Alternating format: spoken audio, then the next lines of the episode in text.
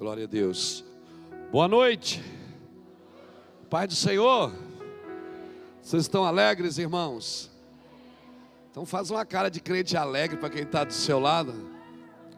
Aumenta o meu microfone no retorno um pouquinho, diminui o teclado um pouquinho no meu retorno. Glória a Deus. Ale, aleluia. Glória a Deus. Quem foi que aumentou o meu som agora? Foi ele? Senhor, abençoa esse jovem. Enche ele do Espírito. Já é casado, meu filho? Já? Mais ou menos? Não existe mais ou menos. Está noivo? Está perto? Está alegre com isso? Está feliz? Glória a Deus. É. Tem gente que para casar não precisa de muita oração, não, né? Alguns precisam de um milagre, né? Para casar. Não tem a ver com beleza, não. Tem a ver com posicionamento. Amém? Glória a Deus, Pai do Senhor, meus irmãos. Bom estarmos aqui. Estamos felizes de poder servi-los na mesa do Senhor. Estamos aqui com uma, uma equipe lá de Itajaí. Veio o Reuel, veio o Charles também. Estava aqui agora, meu genro, o Cris. Veio o Micael, que cuida da nossa vida lá também, que ajuda a gente na comunicação. A gente tem muito cuidado com a comunicação, porque nós somos homens virtuosos, não virtuais, amém? A gente tem muito cuidado porque a gente não faz para mostrar, a gente mostra o que faz, há uma diferença. Quando você faz para mostrar, você só quer exibir, mas quando você mostra o que faz, você quer deixar um modelo estabelecido, amém? Eu quero declarar que os próximos dias serão dias de homens e de mulheres, não que fazem para mostrar, mas que estão mostrando o que estão fazendo. Amém? Que estão nas redes sociais, discipulando uma geração, trabalhando para discipular o coração das pessoas. Amém? Estenda a tua mão para cá, me abençoa. Isso. Eu recebo essa palavra. Abençoa eu, abençoa Iraci, minha esposa, nossos quatro filhos, nossas seis netas. Glória a Jesus. Obrigado, Jesus, por estar aqui nessa igreja, por estar aqui nessa cidade, por estar aqui nesse estado. Obrigado pela vida de todo homem, de toda mulher que serve ao Senhor nessa casa, que contribui para que o teu nome seja glorificado aqui, Senhor. Obrigado por todos os irmãos que diretamente ou indiretamente, Senhor Deus, têm derramado lágrimas pela nação brasileira. Homens que têm derramado lágrimas pela nação brasileira, que têm chorado por aquilo que acredita, Senhor. Obrigado por todos, todos os pastores, todos os líderes, homens e mulheres que foram chamados por Deus para esses dias, Pai. Nós declaramos, Senhor, uma unção fresca sobre nós, uma unção poderosa sobre nós Amém, irmãos? Aleluia! Louvado seja Deus. Muito bom estar em comunhão. Quem aqui é pastor, pastora? Levante a mão assim. Olha que tanta gente. Quem é crente normal? crente normal, né? Eu, se não fosse crente, queria ser pastor. Amanhã nós vamos ter uma reunião de manhã, é isso? Nove horas? Oito e meia? Pastor Juscelio, é oito e meia, o pastor Juscelio é o homem do relógio cedo, irmão. É oito e meia, nove horas, pastor Juscelio. A partir das oito e meia, já começa o mistério, né? Claro, pão de queijo não vai faltar, pão de queijo não vai faltar. Então, a partir de amanhã, pastor, eu não sou pastor, eu posso vir? Pode, querido. É para pastores, líderes e fominhas. Amém? Glória a Deus. É, é, glória a Jesus, é forte. Me ajuda aí, gente. Glória a Deus. E o nosso trabalho, queridos, é, é trabalhar nesse ajuntamento solene, é, é contribuir com o ajuntamento, porque amizade você escolhe por afinidade. Agora, comunhão não, comunhão é uma ordem, comunhão é, é, é o Senhor que escolheu pela, pela gente lá na cruz. Amém? Eu não escolho comunhão. Comunhão eu tenho que viver comunhão. Amém? E comunhão eu não tenho só com quem eu quero. Comunhão eu tenho com o corpo de Cristo. Sabe aquela pessoa que você não gosta dela? Essa que você lembrou dela agora? Aquela. Você tem uma dificuldade com ela, não tem? Mas precisa ter comunhão com ela. Não, mas é que comunhão tem as trevas com a luz? Mas quem é trevas e quem é luz aí? Vamos definir. Porque comunhão, irmãos, é para a gente ter com todos. Amém? No que depender de vós, tem de paz com todos. E o nosso trabalho é esse. O nosso trabalho é trabalhar para eu sempre digo que a gente é aquela argamassa mole que junta os tijolos duros. Nós estamos trabalhando para comunhão. Amém? Louvado seja Deus. Estou feliz de estar aqui. Né? Eu conheço o pastor Ronaldo, pastor Samuel há muitos anos. Conheço o Ronaldo quando só tinha 50 cadeiras na igreja. Né? E ficava 10 vazias, né, Ronaldo? Glória a Deus. E eu louvo a Deus pela se tem uma coisa que eu louvo a Deus nessa casa é a inocência. A inocência do Ronaldo é muito linda, a forma como Deus se move na casa dele, na vida dele. E eu louvo a Deus por isso. Obrigado por estar aqui.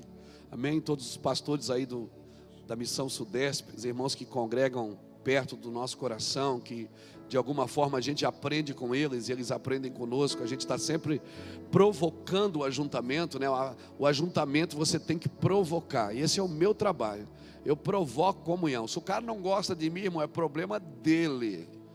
E quando eu descubro que alguém não gosta de mim, eu abraço e beijo e fica doidinho. Quando alguém diz, pastor, fulano de tal, você sabia que não gosta muito de você, onde é que, onde é que ele está? Está lá, vou lá e, e pulo no pescoço dele, abraço e beijo. Ele fica todo sem jeito. Mas é assim, amém? Amém? Deus nos chamou para comunhão.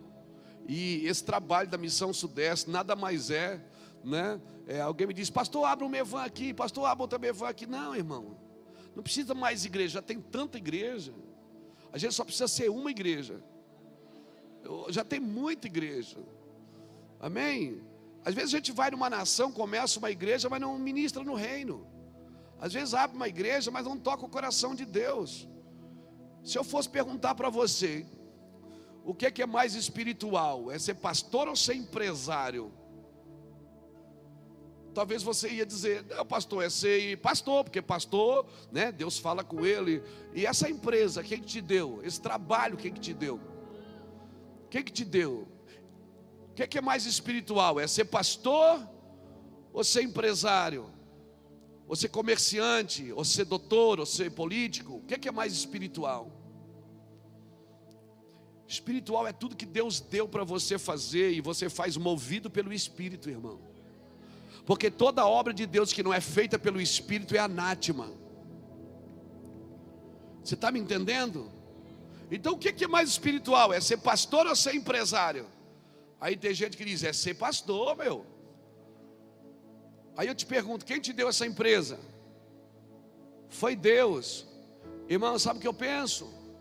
Que tem empresário que foi Deus que deu a empresa, e tem pastor que não foi Deus que deu a igreja.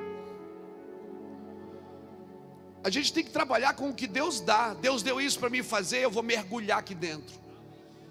Amém? Eu vou entrar aqui dentro e eu vou fazer o que Deus me chamou para fazer. Amém, irmãos? Então eu oro para que Deus tire do nosso caminho tudo, tudo que não foi Ele que nos deu. Porque o que Deus te deu, você vai frutificar ali dentro. Pastor, e como é que eu sei que eu vou frutificar? É porque Deus está te podando. Se está doendo, se está sofrendo, se prepare para frutificar, amém? Não existe frutificação sem poda. Esquece isso. Esse evangelho triunfalista que sem sofrimento, sem dor, sem tristeza, sem angústia, não existe. Isso é, isso é anátema.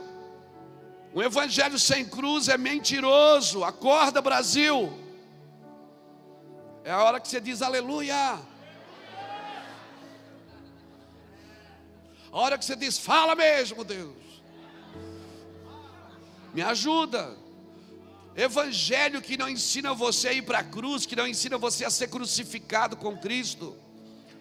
Alguém me disse, pastor, você viu que tanta gente está se suicidando? Já percebeu, irmãos? Eu era menino quando alguém se suicidava lá fora, a gente dizia, meu Deus, que loucura, né? Hoje as pessoas estão se suicidando na igreja. Aí tem gente que diz, é porque está endemoniado. Você acha que um pastor que tira a sua vida, ele está endemoniado, irmão? Você acha? Não, querido. Eu penso, eu creio, eu vou falar e você julga. Eu acredito que a culpa é nossa, pelo evangelho fraco que nós temos pregado nos últimos 40 anos, que não preparou a igreja para sofrer, que só preparou a igreja para conquistar. E quando a pessoa não conquista, ela frustra. E quando ela frustra, ela deprime. Nós temos que ensinar a pessoa a sofrer, irmão.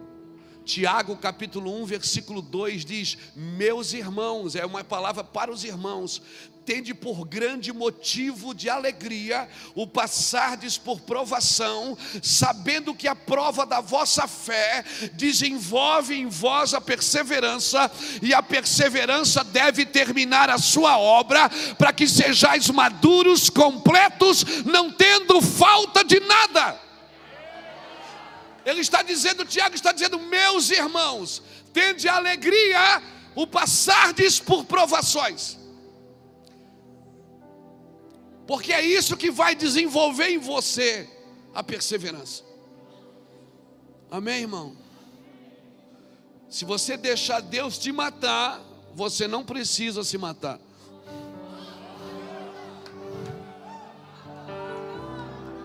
Se você deixar Deus tirar a sua vida e trocar a sua vida por Jesus, você não precisa tirar a sua vida. Eu tenho vontade de morrer, então nós estamos juntos, porque Deus tem vontade de te matar. Só um homem morto pode ouvir a Deus. Pastor, mas eu estou orando para Deus me usar. Deus não quer te usar, Ele quer te possuir. Usar ele pode usar qualquer um, possuir não. Possuir ele só possui aqueles que se renderam a ele. Eu oro por uma nação rendida a Jesus Cristo, irmãos. Uma nação que não vai só à igreja, mas uma nação que é a igreja de Jesus. Levanta sua mão e solta o leão. Isso!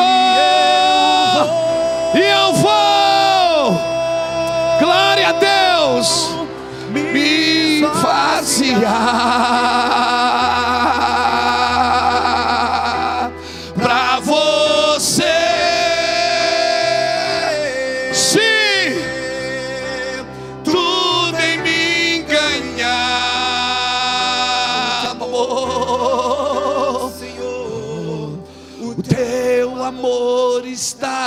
ganhando forma. o teu amor está ganhando forma.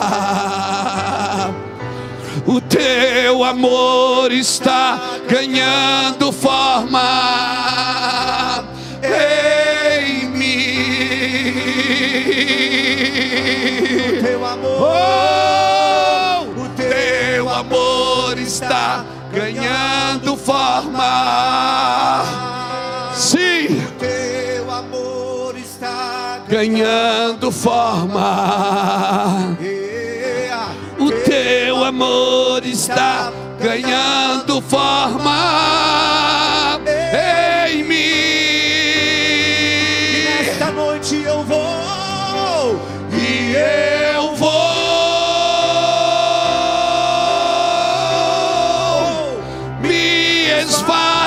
esvaziar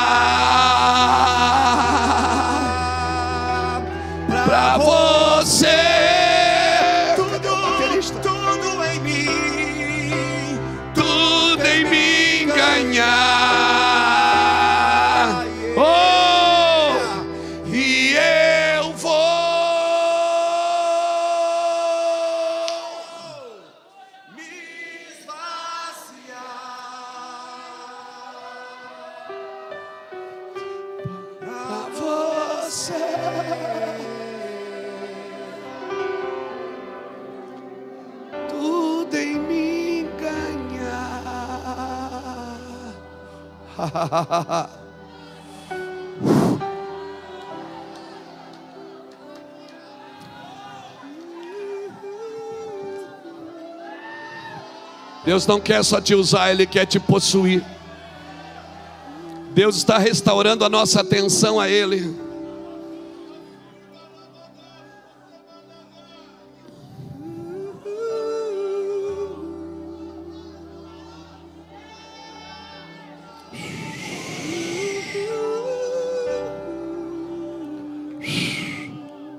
Aleluia.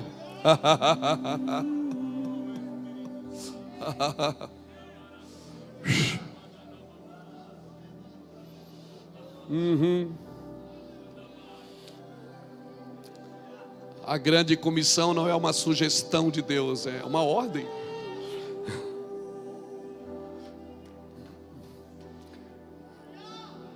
Deus está mexendo nessa nação, irmãos, e ainda não, não parou, não. Não parou ainda não. Está levantando homens e mulheres estratégicos. Sim. Pegue a sua Bíblia comigo, querido.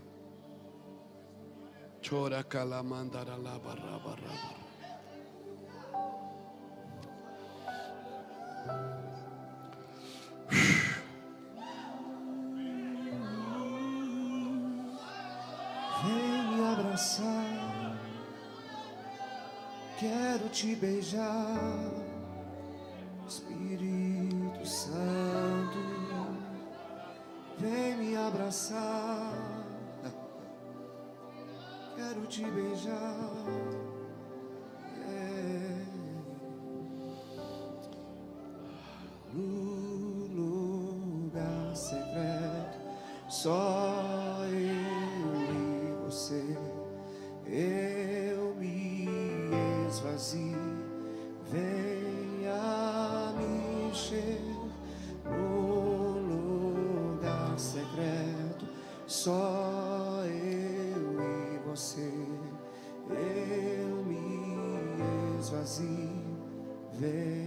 Uns dias atrás, o Senhor falou conosco sobre isso. Olha, quando for sair para ajudar alguém, não leve sua câmera, leve seu coração. O Senhor disse para nós: não tem problema, Luiz, você registrar o que vocês estão fazendo, mas quando você for estender a mão para alguém, para servir uma comunidade, servir uma nação, sempre leve primeiro o seu coração. E essa semana eu conversava com um jovem, um jovem muito talentoso, ele está escrevendo um livro muito lindo. E me chamou, disse: Pastor, vou mandar o arquivo para o senhor, você dá uma olhada. Eu louvo a Deus quando Deus pega esses meninos assim, e, e eles estão jogados no chão, eles, eles querem fazer as coisas para Deus. E, e o nome do livro é Fato ou Foto? Ou seja, tudo que está na foto realmente é fato? Está acontecendo mesmo? Irmão, nós estamos vivendo num tempo que a unção, quando ela é genuína, até a unção você consegue gravar. É uma coisa tremenda que está acontecendo. É ou não é? Eu ouço algumas músicas de alguns irmãos, é, irmãos que eu amo, irmãos que eu respeito. Músicas de 10, 15 anos atrás, a gente entra no quarto, parece que a unção, você, você é, você é arremetido naqueles anos, naqueles dias lá, que a gente não tinha muita evidência, não tinha muita, muito vislumbre, que nós não, não éramos ainda afetados pelas imagens, né? É, hoje nós somos muito afetados pelas imagens e às vezes a gente perde o sentido de contemplação. É ou não é, gente? É ou não é? E, e, e é bom, assim, hoje a gente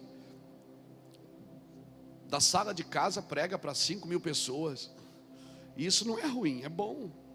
Você consegue discipular. Talvez a gente não precise mais comprar 5 mil folhetos, a gente só precisa comprar uma, uma, uma câmera Pro.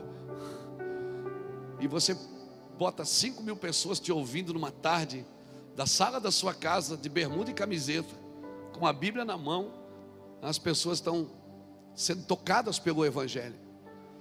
Mas o nosso cuidado é para que essas pessoas não percam o sentido de contemplação, porque quem não contempla não proclama, só reclama.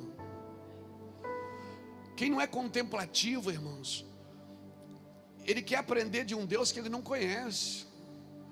Por isso que tem muita gente estudando acerca de Deus, mas não conhece a Deus. E nós temos que entender que as prioridades de Deus elas não mudaram com as imagens. Davi disse: Uma coisa eu pedi ao Senhor e eu a buscarei, que eu quero estar na casa do Senhor todos os dias, Salmo 27, 4, para contemplar a sua formosura e para aprender no seu templo. Tudo que Deus faz primeiro é prioridade. Ele disse: Eu quero contemplar para aprender, eu não quero aprender para contemplar. O que você for aprender sobre Deus, você tem que contemplar primeiro. Porque Deus você não, não estuda, Deus você experimenta. Nós precisamos experimentar o Senhor. Amém, irmãos? Então, a minha oração que nesses dias, desde ontem, vocês estavam com o pastor Juscelio aqui, com, com a equipe, e eu sei que foram muito abençoados, eu acompanhei algumas ministrações.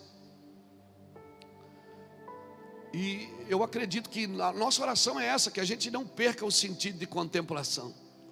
Amém? As coisas simples do Evangelho ainda são simples.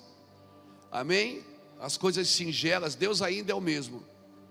Amém? Nós não precisamos tornar o Evangelho complexo para que ele seja atraente. Eu não tenho que tornar o Evangelho complexo para que ele seja atraente, porque a atração do Evangelho é a sua simplicidade, é, é, é, é o seu mimo, é a sua, é a sua ternura da coisa que ataca a alfavila e alfavela né, que entra na mansão e no barraco. Eu louvo a Deus pelo Evangelho, Ele é poder de Deus para a salvação. Abra comigo a sua Bíblia, Mateus capítulo 5. Vamos, vamos ver o que dá.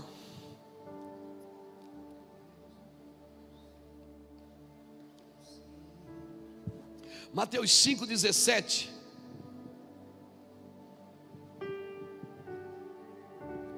Diz assim: não penseis que vim destruir a lei ou os profetas. Não vim para destruí-los, mas para cumpri-los. Em verdade vos digo que até que o céu e a terra passem, nem um jota ou um tio se omitirá da lei, sem que tudo seja cumprido. Eu tenho que partir desse princípio se eu quero viver o Evangelho. Que eu não estou aqui para fazer, eu estou aqui para cumprir. Se o meu coração é de alguém que quer fazer e não de alguém que quer cumprir, quem quer fazer, irmãos, às vezes trabalha só pelo resultado. E quando o resultado não for positivo, ele não vai entender por que, que ele está fazendo. Agora, quem nasce para cumprir, celebra até no meio da dor. Porque até no meio da dificuldade ele tem que cumprir, pastor. Não é assim? Até no meio da dificuldade ele tem que cumprir. Jesus no Getsemane ele falou: Olha, eu não vim. Ele, ele, ele ora ao Pai e diz: Pai, se possível for, afasta de mim esse cálice. Ou seja, se tiver uma saída que eu não precise cumprir isso, o Senhor me livrar, estou tá, na benção, mas contudo seja feita a tua vontade. Jesus era categórico, ele dizia: Olha, eu não vim aqui para fazer, eu estou aqui para cumprir eu, eu estou andando naquilo que o meu pai me enviou a fazer. Se você pegar os quatro primeiros capítulos de Mateus, por oito vezes você vai ver a expressão, e isso aconteceu para que se cumprisse o que fora dito. E isso aconteceu para que se cumprisse o que fora dito. O que é que eu aprendo aqui? Que Jesus, ele viveu para cumprir e nasceu em Belém da Judéia para que se cumprisse o que fora dito. Tu, Belém da Judéia, sendo a menor de Efrata, de ti sairá o rei. E depois foi morar em Nazaré para que se cumprisse o que fora dito. Então Herodes mandou matar as crianças, os meninos, para que se cumprisse o que fora dito. Depois se mudou para a região de Zebulão e Naftali, em Cafarnaum, à beira do mar da Galileia, para que se cumprisse o que fora dito. E apareceu João Batista pregando é, e batizando, o, pregando o evangelho de arrependimento e batizando para que se cumprisse o que fora dito. Oh, irmãos, todo mundo que está fazendo a vontade de Deus não está fazendo o que quer, está fazendo o que Deus mandou. E no meio da dor ele persevera, no meio do sofrimento ele persevera. Amém? Então eu tenho que decidir, eu estou aqui para fazer ou para cumprir? Porque apostasia, querido, não é abandonar a fé, é abandonar a missão. Tem uma missão. Amém? Eu tenho uma missão, você tem uma missão. E talvez a sua missão não seja com o microfone na mão num púlpito, talvez a sua missão seja num governo, seja numa loja, seja numa indústria, talvez a sua missão seja pilotando um avião, eu não sei. Você você tem uma missão. Às vezes a gente acha que apostasia é abandonar a fé, não é abandonar a missão. Porque se você abandonou a missão, certamente é porque a fé já foi também. Nós precisamos entender isso. E para viver a missão do Senhor, nós temos que viver esses princípios da igreja. A igreja, irmãos, eu tenho andado no Brasil e tenho visto isso. Tem igrejas que eu vou que é tudo lindo, maravilhoso. Como é precioso, irmão, estar bem junto a ti e juntos lado a lado andarmos com Jesus. A comunhão é perfeita, mas a igreja tem a vida da igreja, mas não tem a missão da igreja. Aí tem outro lugar que você vai que faz missão, missão para todo lado, mas não tem a vida da igreja. Não tem comunhão, não tem, não tem abraço, não tem beijo. Eu fui pregar esses dias num lugar que eu beijei o pastor e eu pensei que ele ia desmaiar. Porque ele não está acostumado. Ele tremeu assim, opa, não, amém, amém, amém. E eu vi que ele ficou mal, eu beijei de novo. Pensa no quebra-vaso, é eu, irmão. Eu sou um quebra-vaso. Quando eu, eu, percebo que o cara ficou atribulado, eu chego mais. Está atribulado. Oh, meu Deus, eu gosto da bagunça. Então, querido, eu tenho que viver as duas coisas, a vida da igreja e a missão da igreja, porque eu estou aqui para cumprir. A ordem é eu estou cumprindo. Agora, como eu vou cumprir se eu não parar para ouvir a Deus? Se eu entrar no frenesi de fazer, fazer, fazer e não cumprir. Se eu acordar de manhã e eu tenho um monte de coisa para fazer, mas eu ouvi o que Deus quer. Senão eu, eu passo o dia inteiro fazendo e eu posso estar fazendo aquilo que Deus não me mandou fazer.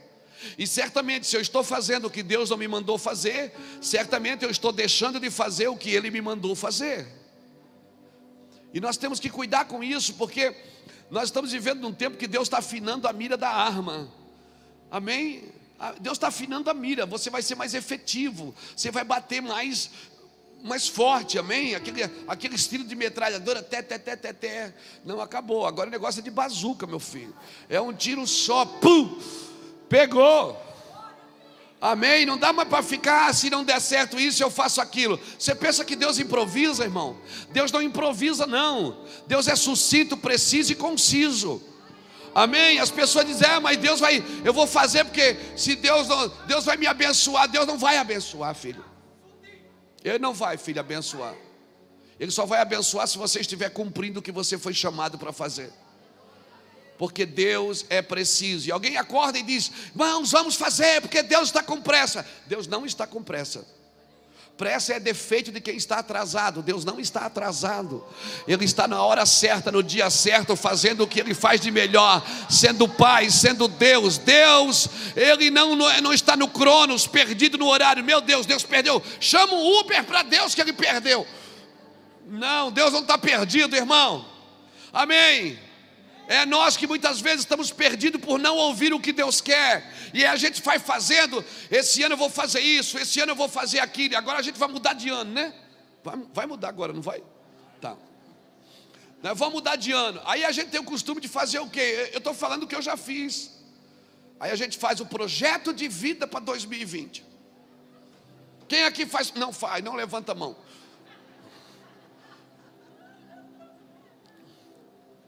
Meu projeto de vida para 2020, porque eu tenho que estabelecer. Eu tenho que estabelecer, né? Porque Deus falou que eu tenho que estabelecer. Estabelece, querido. Mas você pode estar estabelecendo o que Deus não mandou você fazer. Quem sabe você devia parar tudo e perguntou: Senhor, o que é que o Senhor quer de mim? Que você não gasta um tempo de oração e diz, Senhor, eu não vou fazer mais projeto nenhum? O que é que o Senhor quer de mim, Senhor? O que é que o Senhor quer para 2020? Eu, eu vou dar o meu melhor. Mas eu preciso saber. Mas para saber eu preciso ouvir e ouvir a palavra de Deus. Eu vou parar tudo, Deus. Eu não vou me acostumar a pregar sem você. Eu não vou me acostumar a fazer sem você, porque o dia que você acostumar a pregar sem Deus, você não vai mais buscá-lo. O dia que você estabelecer alguma coisa que deu certo sem Deus, você não vai mais precisar dele.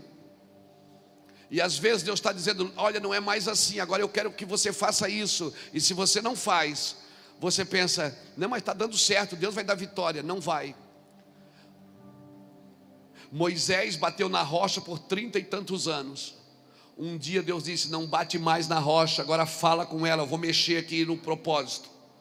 Agora vai mudar a movimentação. Até agora você fazia culto assim, agora o culto vai ser diferente. Deus diz: Moisés, não bata mais na rocha, agora você vai falar com ela. Agora você vai falar com a pedra. Mas por que Deus? Porque eu estou te ensinando o que vai acontecer depois. A cidade que está vindo aí, você vai derrubar no grito, não vai derrubar na paulada. Estou te, te treinando agora para gritar com, com Jericó depois. Você não está entendendo quando Deus muda a movimentação, porque Ele vai mudar o mo... Acha. Ele vai mudar a forma de fazer. Até aqui fez de um jeito, você fez aquele culto certinho, arrumadinho, e Deus diz: agora vai mudar. Aí você diz: Meu Deus, se eu mexer nesse culto, os dizimistas vão embora. E Deus diz: Deixa ele ir, se ele ir, talvez eu volte. Talvez eu volte. Mas Senhor, a igreja vai esvaziar. Meu filho, eu e você aqui nós vamos fazer uma bagunça. Ficar... Se ficar só nós dois aqui, nós vamos arrebentar. Não tenha medo de mexer no que Deus mandou você mexer. Só porque está funcionando. Moisés disse: Rocha, sai água. Não saiu. Ró de novo, não saiu. Rocha. Diz: é, Eu sabia que esse modelo novo, esses apóstolos com a camisa para fora, é uma luta. Eles não fazem as coisas direito me dá o cajado lá, esses apóstolos cabeludo, tatuado, essas coisas não funcionam na igreja. Me dá, me dá o cajado lá que eu vou fazer o que eu sempre fiz. Vamos voltar para a doutrina, vamos voltar para o costume, vamos voltar. Aí ele pegou a rocha, bateu, pior, funcionou. E aí funcionou, ele disse: Viu? Falei, Deus é comigo. Todo mundo bebeu Todo mundo desceu o jarro d'água. Deus chama Moisés e disse: Moisés, vem cá. Você não me santificou diante do povo. Ele disse: Senhor, mas está funcionando. Mas nem tudo que funciona, Moisés, foi eu que mandei fazer.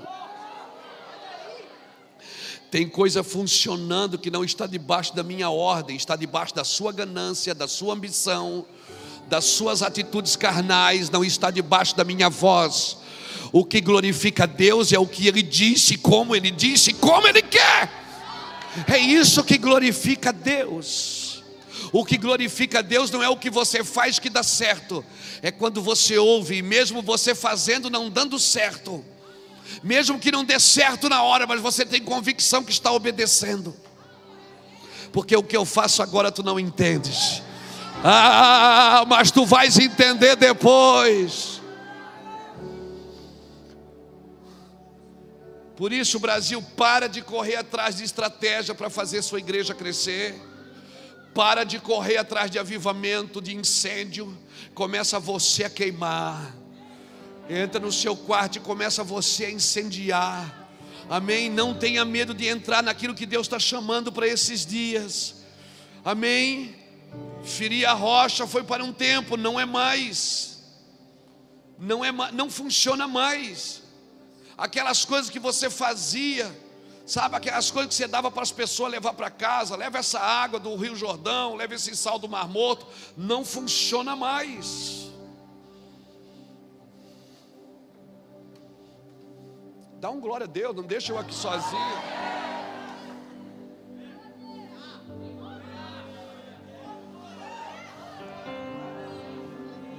Mas o meu óleo é de Israel, mas pode ser do mercado não funciona. Se Deus mudou a movimentação e você insiste em algo que Deus não funciona mais dessa forma, porque Deus não muda, mas Ele se move.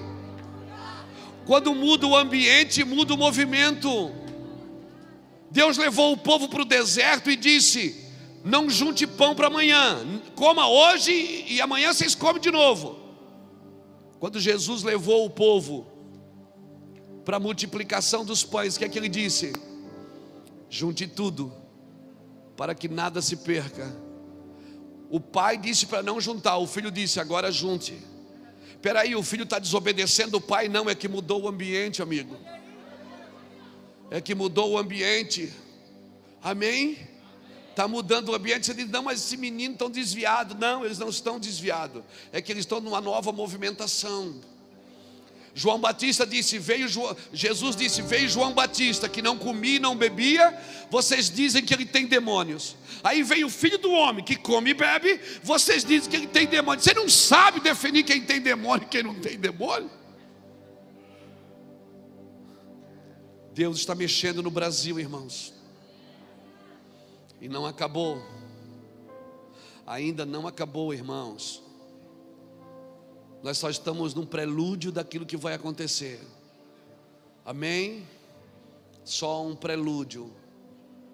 A igreja está sendo instruída por Deus. A igreja não pode parar de ouvir a Deus agora. Eu tenho sentado com muitos irmãos que estão trabalhando para mexer na nossa nação, irmãos de influência. E uma coisa eu tenho ouvido: que nas últimas eleições o Brasil mostrou, a igreja mostrou a sua força. Mas nas próximas eleições, irmãos, a igreja vai mostrar o seu preço. Se ela vai continuar sendo igreja e profetizando, ou se ela vai negociar a sua unção por algumas posições. Esse não é o nosso trabalho, irmãos. Nosso trabalho é deixar quem tem chamado para isso fazer isso. Amém.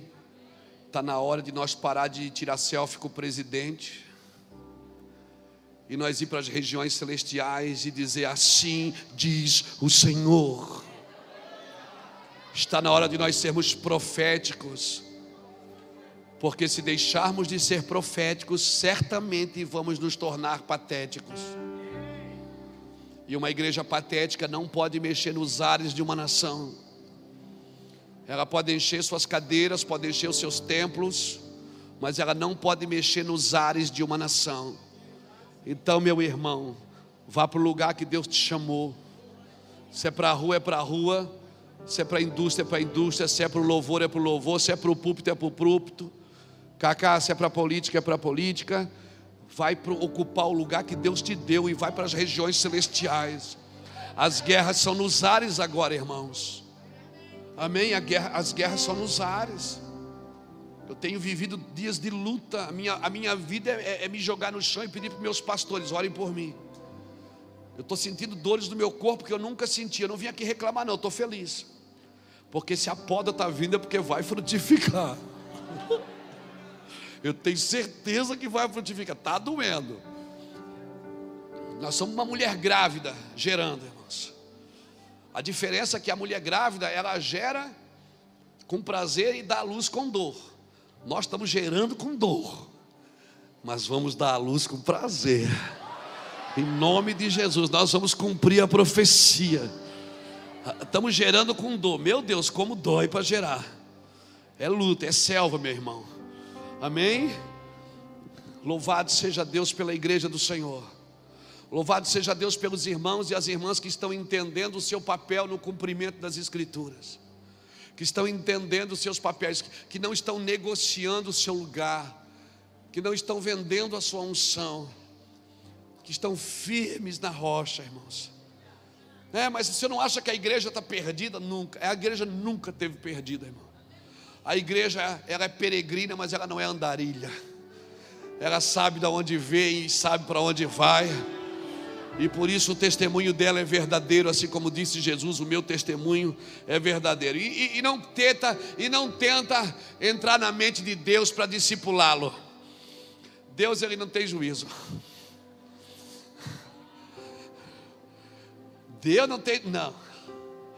Deus pega o apóstolo Paulo, que aprendeu aos pés de Gamaliel, para pregar para os ímpios. E pega Pedro, que não sabia nem ler nem escrever, para pregar para os doutores da lei. Esse Deus não é gente.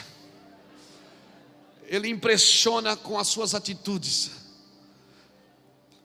E a gente está tentando discipular Deus. Quando acontece uma coisa, pastores, fora do padrão da igreja, a gente quer que Deus se explique. Quando acontece uma coisa extraordinária, pastor, não é? A gente diz: Eu não acredito nisso. Você não acredita em nada, seu incrédulo. Você, tá, você, você quer que alguém explique? Explicar o quê? Como é que você vai explicar? Como é que você vai explicar as coisas sobrenaturais? Hein? E acontece alguma coisa que foge da nossa razão, do nosso padrão, a nossa mente está condicionada para acreditar tudo na, só naquilo que vê e toca. Tire a tua fé da ponta do seu dedo, não faça que nem Tomé, eu só creio se eu tocar. Jesus olhou para ele e disse: Então toca aqui, seu incrédulo. Ele disse: Não, senhor, agora eu acredito. Ele disse: Porque tu viste, tu acreditas? Pois bem-aventurado, estava falando de você. Bem-aventurados são os que não viram, mas creram. Bem-aventurado é aquele povo que vai nascer, não me viu, mas vai crer em mim. Aleluia, você vai ter que decidir aonde você vai andar agora. Ou você vai andar na razão, é, mas a fé é racional, a fé é inteligente. Mas a fé, irmão, ela tem que se submeter. Ela não pode, ou melhor, a razão tem que se submeter à fé. O diabo tem chegado ao entendimento da igreja para viver o sobrenatural. Diabo tem chegado ao entendimento da igreja para viver o sobrenatural. Tem pessoas que Deus tem levantado nesses dias que são um desafio para a teologia desses dias. São um desafio porque vivem coisas na prática. O que a teologia não consegue explicar nas, na, na teoria. Por favor, a fé é inteligente. A fé não vive solta da teologia. Mas nós precisamos entender que algumas coisas que estão na Bíblia vieram para nos discipular acerca da fé. Irmão, você acredita que Deus que faz tudo perfeito? É, mas ele para, contempla e diz: É, mas não é bom que o homem viva só. Então, peraí, Deus errou.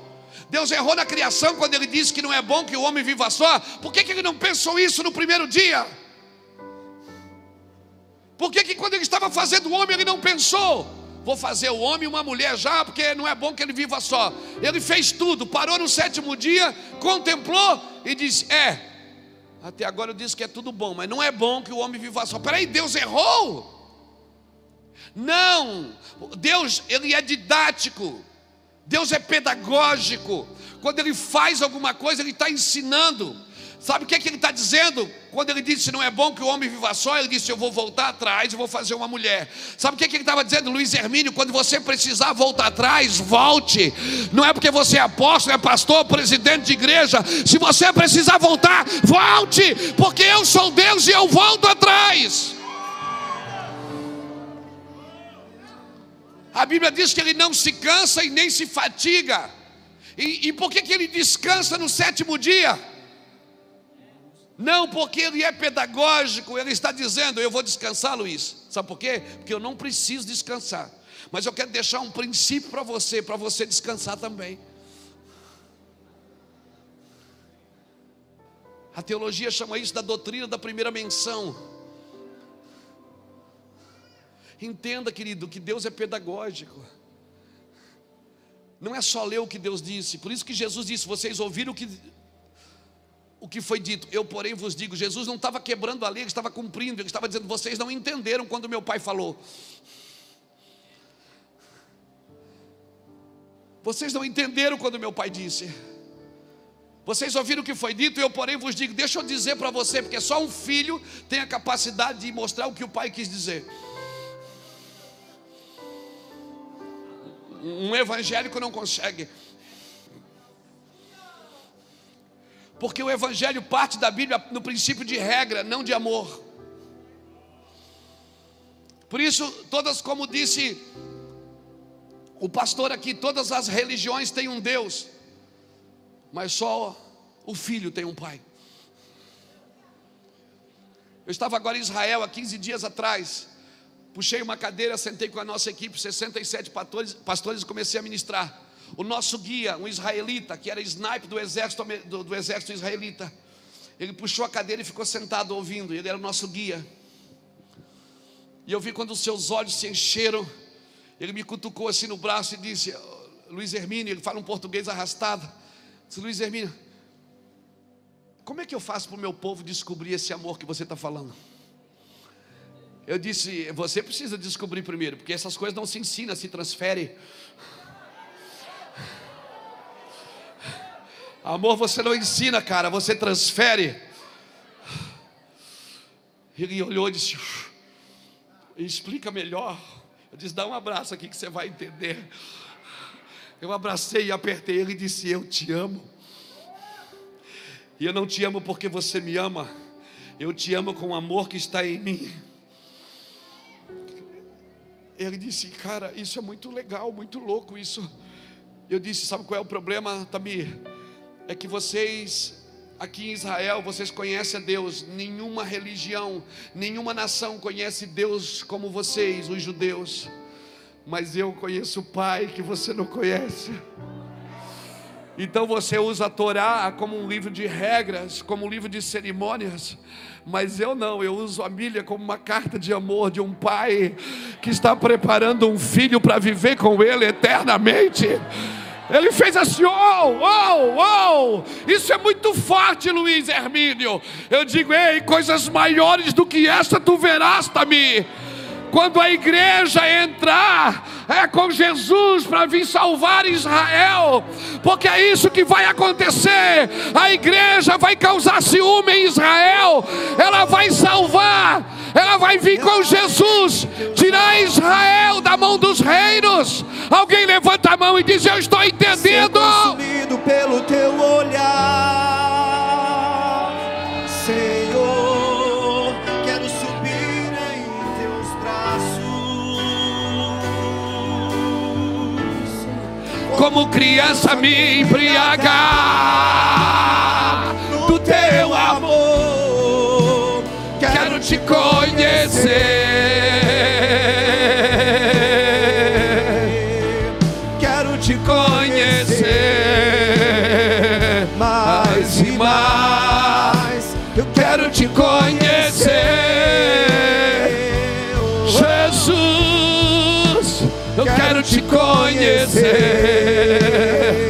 mais e mais Eu quero olhar em teus olhos, ah, ser consumido pelo teu olhar, Senhor, quero subir subir no teu colo, meu amado Pai, como criança me embriagar conhecer, quero te conhecer. mais e mais. Eu quero te conhecer. Oh, eu quero te conhecer. Mais e mais. Eu disse, Tamir, eu não vim Israel só para pisar nos lugares que Jesus pisou, não. Eu vim preparar o caminho da volta do meu Senhor. Eu vim preparar o caminho da volta do meu Senhor, porque a minha Bíblia diz também que Ele vai governar daqui, Ele vai sentar no trono de Davi. Sim, a igreja vai governar com Ele, a igreja virá com Ele em glória para salvar Israel. Então, Tamir, eu já vim aqui dizer para você que a igreja que eu sirvo hoje vai salvar Israel. Ele disse, cara, isso é muito louco. Como que isso, Luiz? Eu disse, Tamir, eu não vim aqui para transformar a minha igreja numa sinagoga. Eu vim aqui dizer para você, Tamir, que você precisa conhecer o Pai. Quando eu estudo hebraísmo, quando eu estudo judaísmo, quando eu leio a Torá, eu, eu estudo para aprender os princípios do meu Jesus, porque os princípios, Jesus é, é judeu, Jesus não é grego. A nossa teologia tem mais de Platão do que de Abraão, tem mais autoajuda do que ajuda do alto, tem mais filosofia de vida do que princípios eternos. E nós conversamos tanto no outro dia. O dono da empresa que eu estava fazendo a excursão mandou um áudio para mim dele. Disse: Luiz, ouve isso. O Tamir, desesperado, dizendo: Pastor, ontem estive uma conversa com Luiz Hermínio, cara, eu não dormi a noite inteira. Eu estou louco, eu quero, eu quero, eu quero saber mais disso. Eu convidei ele para vir para o Brasil. Eu disse: agora você vai vir na minha casa. Eu quero que você venha na minha casa. Cara, eu vou te pegar, você vai ver. Ah, Tamir, eu vou te pegar. O problema é que nós vamos em Israel, queremos cristianizar os judeus. Não, irmãos. Ensine para eles sobre o Pai. Queremos cristianizar os judeus. Que se o judeu não aceitar Jesus, ele vai para o inferno. A gente está mais preocupado em mandar pessoas para o inferno. Os discípulos passaram por um cego de nascença e perguntaram: Senhor, quem pecou? Foi ele ou a mãe dele ou o pai dele? Jesus disse: Gente, calma, ninguém pecou. Por que vocês focam no pecado? Por que você não foca na glória? Isso aconteceu para que o Filho do Homem fosse glorificado. Porque tudo de ruim que acontece, você tem índices negativos para apresentar. Para de apresentar índice negativo, por favor. Quando for fazer missão, não mostra mais o índice negativo, mostre a glória de Deus que você vai carregar para aquele lugar. A gente foca mais no defeito do que na qualidade. Olha para a igreja de Apocalipse, as sete igrejas. Jesus começa a falar bem delas. Conheça as tuas obras. Sei que tu és forte, sei que tu és isso. No final ele diz: É, mas tenho contra ti. Ele deixa para falar dos defeitos depois que jogou ela lá em cima. Porque um pai faz assim com seus filhos. Ele fala: Meu filho, você é uma benção. Meu filho, você é um cara. Você é. Mas, meu filho, você precisa melhorar isso.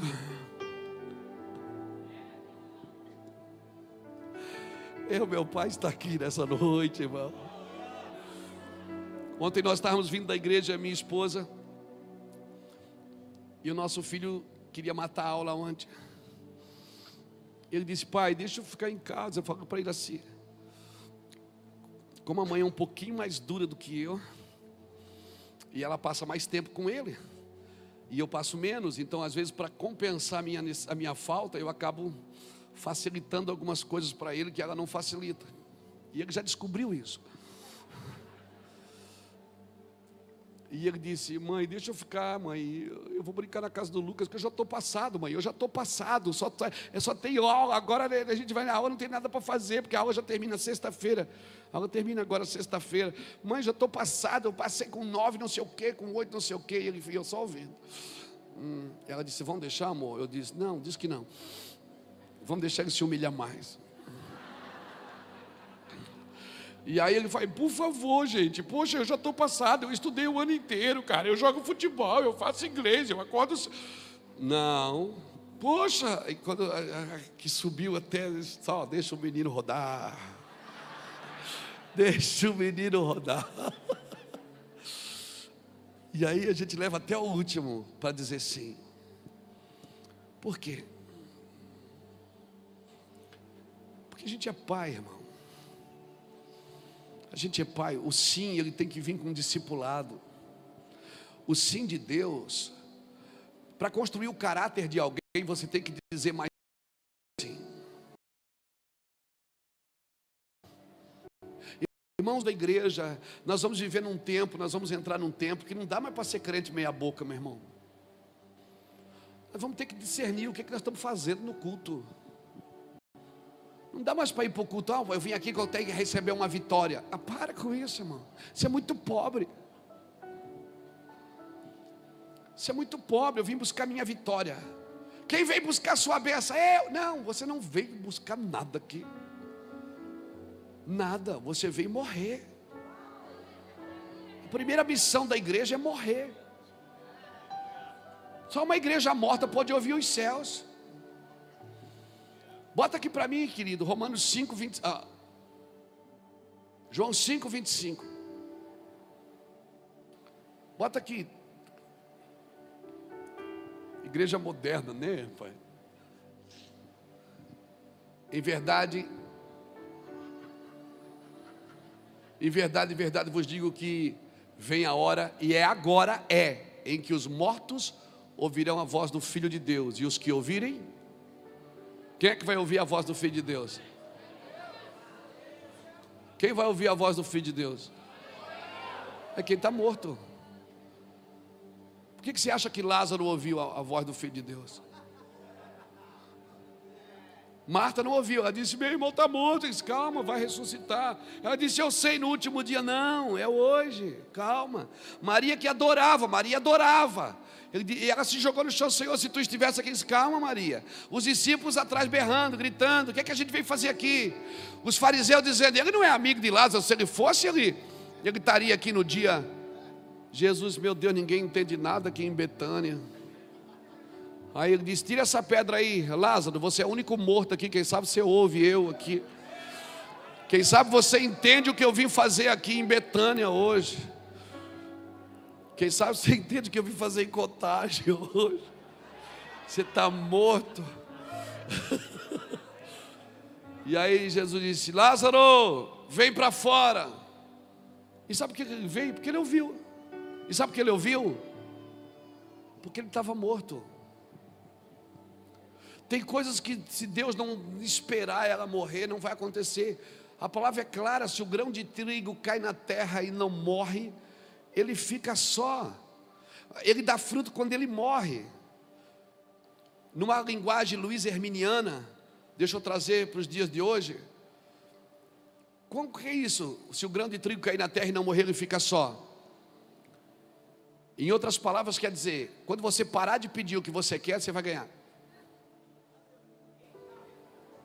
Quando você não desejar mais o que você quer, quando você não colocar isso mais na frente de Deus e acima de Deus, Deus vai te dar. Deus só dá as coisas quando você não quer mais. É verdade, pastor? É. Só quando eu tiver maduro, pastor. Eu acho que podre. Não, maduro.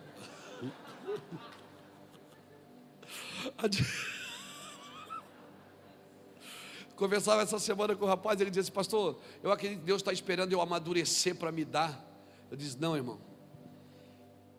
Deus está esperando você amadurecer para você entender que você não precisa. E eu disse, sabe qual é a diferença do maduro e do imaturo? Sem Deus é nenhuma. É que o maduro já sabe disso, que sem Deus ele não serve para nada, ou o imaturo ainda não. Por isso ele fica tentando. Irmãos, o Senhor está discipulando a igreja para viver um cumprimento das Escrituras. Não adianta, eu não vou viver de outro jeito. Nós precisamos entender as intenções de Deus quando Ele fala. Não é só a palavra que Ele está dizendo, mas a intenção que está por trás daquilo que Ele está dizendo. Ele chama Moisés e diz: Vou matar o povo. Você acha que Deus queria matar o povo? Não, Ele queria que alguém brigasse pelo povo. E Moisés diz: Está amarrado, Deus, não vai matar ninguém, não, te arrepende agora. E Deus, vou matar sim, não vai não. Então pega o povo para ti, Moisés, não, o povo é teu. Ninguém queria o povo. E Deus diz: Eles estão adorando bezerro de ouro, eu vou matar eles. Moisés, não vai não. Te arrepende agora do que tu dissesse. Oi, Deus, sabe de uma coisa? Lembra que o Senhor falou. É, falei. Então a Bíblia diz: então Deus se arrependeu do que havia dito. Nós precisamos entender as intenções de Deus quando as coisas acontecem, irmão. Você lembra quando Jesus ressuscitou? Lembra? Você lembra que quando Maria olhou para ele, pensou que ele era quem? Pensou que ele era quem? O jardineiro. Por quê? Porque Adão era jardineiro. Por que, que Jesus sangrou primeiro no jardim, para depois sangrar na cruz? Porque foi o jardim que Adão perdeu, o ambiente aonde Deus vinha. E quando ele sangra no jardim, ele está deixando um recado para mim: eu vou remir o ambiente que eu vinha falar com você. Porque sangue é remissão. Você acha que você vai remir alguma coisa na terra sem sangue, irmão? Sem dar sua vida? Quando ele diz dar o seu sangue, não é para você se retalhar e mostrar o sangue, não. Quando ele diz dar o seu sangue, ele está dizendo me dá a sua vida, porque a vida está no sangue. Quando a Bíblia diz que é pelo sangue de Jesus, é pela vida de Jesus, porque é pela vida de Jesus que eu sou salvo. Ele deu a vida dele para mim, amém? No mundo tereis aflições, tem de bom ânimo, não vive o Evangelho sem aflição, por favor. O problema é que a igreja ela pode se tornar preconceituosa, ela pode se tornar religiosa, por quê? Por não entender a movimentação da sua época. Por ela não entender o movimento, ela fica pensando, é, isso aí está amarrado, isso aí não é de Deus. Porque ela está acostumada com uma movimentação. Ela está acostumada de um jeito. Aí alguém diz, olha, nós vamos fazer assim. Irmão, irmão Pássaro criado em gaiola, ele pensa que voar é doença. Pastor José pregou esses dias, eu, eu, eu ri muito. Porque é isso mesmo, pregou na nossa conferência sobre isso.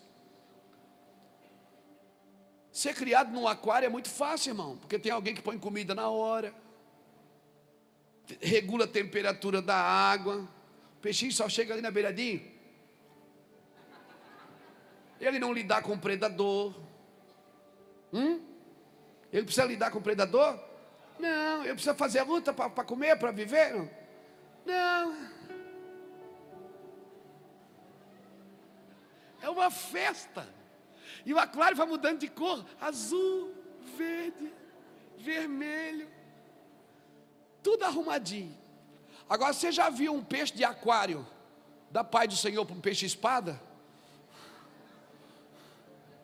Peixe de aquário não dá, não dá pai de seu para curvina, para enxova, para anchova. Porque não está acostumado a lidar com o mar aberto.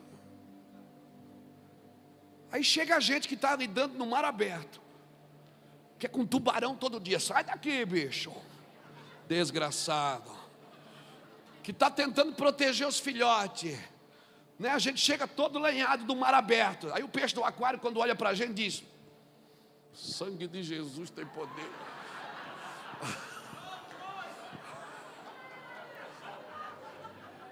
Não, filho. O problema é você, não sou eu, não. Eu estou no mar aberto. Aqui, eu sou tubarão que mordeu. Ó. É guerra, mano, é selva. Esse dia eu fui pregar num lugar. Aí acabou o culto, eu desci, fui abraçar as pessoas e beijar. Teve uma irmã que pegou no meu rosto e disse: ah, ah, calma, irmã, o que, que houve? Ah, o senhor é diferente. Eu digo, não, eu sou, eu sou normal, o diferente é o outro. Mas o senhor faca as pessoas. Eu digo, ah, Deus me deu uma boca para falar. Mas o senhor toca as pessoas. Mas ele mandou tocar as pessoas. Não, o senhor é diferente. Eu digo, não, irmã. Diferente é quem não faz isso nós estamos vivendo num tempo que aquilo que era para ser normal ficou diferente, e o diferente ficou normal. Isso aqui é normal, irmãos. Você, é, aí, mano, beleza? Como é que tá? Pode ser, beijo aqui. Ah, isso é normal na igreja. Diferente acabar o culto, você sumir para não dar cheiro em ninguém. Isso é normal. Normal é você, tá, você ver gente, você, ó, o meu Jesus era tão igual a gente que Judas teve que beijar ele para os guardas saber que era Jesus. Porque ele andava no meio de gente, ele vestia roupa de gente, ele comia com gente, não é? Ele comia com gente. Jesus comia com gente. Judas disse assim: ó, para vocês saber que é Jesus, eu vou dar um beijo nele, porque ele é, ele é igual a todo mundo. Ele é diferente, não, ele é igual a todo mundo. Eu estou vivendo num tempo, irmãos. Eu louvo a Deus, pastores. Que Deus levante homens igual a todo mundo, pastor. Mas que amam as pessoas, que toquem as pessoas. Que não saem de casa por causa de dinheiro, de oferta. Que não saem de casa por causa de selfie. Eu estou orando para Deus levantar na nossa nação homens e mulheres que tem cheio de gente, hum, que tem cheio debaixo do braço que tem taioca, irmão. É, que solta pum, que tem chulé, que é gente, que chora quando dói, Ó, o meu Jesus, num dia de angústia, ele chamou três amigos e disse: Ora comigo, eu estou angustiado. O meu Jesus não se, ele, ele não, ele não se vestiu de vice-deus. O meu Jesus não se vestiu de vice-deus. No dia da angústia, ele chamou três amigos, Pedro, Tiago e João, e disse: Gente, ora comigo, estou mal, estou precisando de oração hoje. Jesus, o Salvador do mundo, pediu oração. O Salvador do mundo pediu ajuda. O Salvador do mundo disse: Gente, fica comigo aqui, intercede. Estou mal hoje, eu estou na luta, ou estou na guerra. Hoje, hoje, eu não, hoje, se eu pegar um pela frente, é ruim. Estou triste, estou angustiado. Ele não vendia um produto no púlpito. O meu Jesus não vendia um personagem. Ele era alguém real e é real até o dia de hoje. E talvez se ele aparecesse aqui hoje, a gente não daria nem paz do Senhor, porque nós somos peixe de aquário. A gente não sabe lidar com predador, não sabe lidar com essas coisas que são frutos da nossa realidade. Mas eu eu acredito, irmãos, que Deus está levantando gerações, homens e mulheres, que estão acendendo luzes nessa nação. Eu tenho conversado com homens que estão envolvidos com muitas coisas de Deus, e eles nunca apareceram na internet. Eles estão escondidos, eu chamo eles de escolhidos e escondidos. Mas daqui a pouco vocês vão conhecê-los, porque Deus vai começar a mostrá-los. Porque Deus não vai esconder uma lâmpada por muito tempo debaixo de uma vasilha. Ele vai colocar no alto para que ilumine todos os que estão na casa. Tem muita gente que está escondida, não aparece. Talvez o que ela fala, o que ela pensa, o que ela diz, o que ela sonha, talvez hoje é insignificante. Mas Deus não vai esconder essas pessoas por muito tempo. Por muito tempo. Porque a lâmpada que estão brilhando, Jesus disse: Eu sou a luz do mundo. Depois ele disse: Enquanto eu estou no mundo, eu sou a luz do mundo. Mas depois ele disse: Nos dias que, nos dias que estava saindo da terra, ele disse: Vós sois a luz do mundo. Brilhe a vossa luz diante dos homens, para que eles glorifiquem o Pai que está nos céus. Para que eles glorifiquem o Pai através do que? Vamos fazer por etapa. Ele disse: brilhe a vossa luz diante dos homens, para que eles vejam as vossas boas obras. Não tente mostrar as obras se você não está brilhando ainda. Calma. Deixa que eles vão ver a obra. Eles não querem ver a obra primeiro. Deus não vai mostrar a obra primeiro, Ele vai mostrar a luz primeiro. Uhum brilhe a vossa luz diante dos homens, para que eles vejam as vossas boas obras e glorifiquem o Pai que está no céu.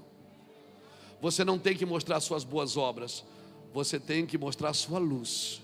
A luz que você carrega vai mostrar as boas obras. Louvado, engrandecido é o nome do Senhor. Eu estou muito entusiasmado, irmãos. Muito. Eu estou muito feliz com aquilo que o Senhor está fazendo. Tenho falado com a minha esposa, a gente tem conversado muito. Esses dias ela me parou, você está bem? Eu digo, ah, estou angustiado hoje. Muito angustiado. Ela disse, por quê? Eu disse, não sei. Um peso na minha alma. Choro. Ela, aí de vez em quando ela vai no quarto, no, onde a gente ora, ela diz, está tudo bem? Eu disse, vai ficar. O que é que tu tem, amor? Disse, se eu soubesse, eu diria. Eu não sei. Eu só sei que eu tenho que chorar. Mas fala, eu te ajudo. desse amor, eu não sei. Eu sei que vem um peso sobre a minha alma e eu começo a chorar. Dura três horas, quatro horas, às vezes três dias, às vezes três meses. Depois passa. Depois volta, aí vem outra. Depois de um tempo vem outra.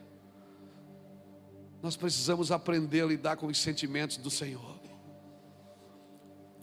Deus está procurando homens e mulheres que Ele possa impartir o seu coração. Ser usado por Deus não é tudo, irmãos. Ser usado por Deus, a glória não está em ser usada por Deus. A glória está em ouvir a Deus. A glória está em você sentar e ouvir a Deus e, e fazer o que Deus mandou quando ninguém acredita nisso. Ninguém acredita nisso. Hoje as pessoas me chamam para pregar. Tem dias de a gente receber 50 ligações, 50 convites para pregar. Mas isso não começou agora. Isso começou há 24 anos atrás. Quando sozinho em cima de uma bicicleta com a minha esposa na garupa da bicicleta, era tudo que nós tínhamos e um sonho e uma vontade de ver o Brasil vivendo o reino de Deus, de o Brasil chamar Deus de Pai. Era só o que eu queria. As pessoas conhecem as nossas fotos, mas não conhecem os nossos filmes. Então, por favor, não solte isso que Deus pôs na sua mão. Não desista disso, só respeite as movimentações. Se ele mexer no movimento, obedeça. Para cumprir as escrituras, tem que mexer no movimento. Nós estamos debaixo de uma palavra, irmãos. Nós já vivemos a igreja primitiva, já vivemos a igreja de Roma, já vivemos a igreja da reforma, agora nós estamos vivendo a igreja apocalíptica. Já tivemos o tempo tradicional, pentecostal, carismático, e agora nós estamos vivendo a igreja do reino de Deus. Já tivemos os dias de início, de crescimento, de visitação, só que agora nós estamos vivendo o dia de inspeção. Aquela palavra de Lucas 15, 8 daquela mulher que perdeu a dracma e não continuou quando ela percebeu que ela perdeu algo. Muitas vezes a gente vai perdendo algo no caminho e não se dá conta, e continua trabalhando. E uma coisa que me impressiona em Davi é que quando ele estava trazendo a arca, um homem morreu no caminho, ele parou tudo e disse: opa, tem alguma coisa errada. E ele foi para casa, ele teve um anseio por três meses: como eu vou trazer a arca do Senhor? Até que ele consultou os anciões, os pais da igreja, os pais, e os pais disseram para ele: Olha, Davi, só os levitas podem trazer, só eles têm legalidade para trazer. Então, Davi, não adianta você ter uma boa vontade com uma atitude errada. Você precisa fazer a coisa certa do jeito que Deus quer, não do jeito que você quer. Aquela mulher, quando perdeu a dracma, ela ela parou tudo. E ela acendeu uma luz. Interessante que quando ela acende a luz, a luz não mostrou aonde estava a dracma. A luz mostrou onde estava a sujeira que encobria a dracma.